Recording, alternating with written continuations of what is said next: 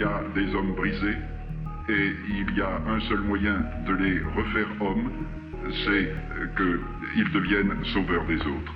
Pris individuellement, ils ne le pourraient pas. Pris ensemble, ils se découvrent tout d'un coup une force. Et ils savent qu'ils peuvent apporter, devenir bienfaiteurs. Et, et je leur dis souvent, ça prouve qu'on est vraiment sauvé quand on est devenu sauveur.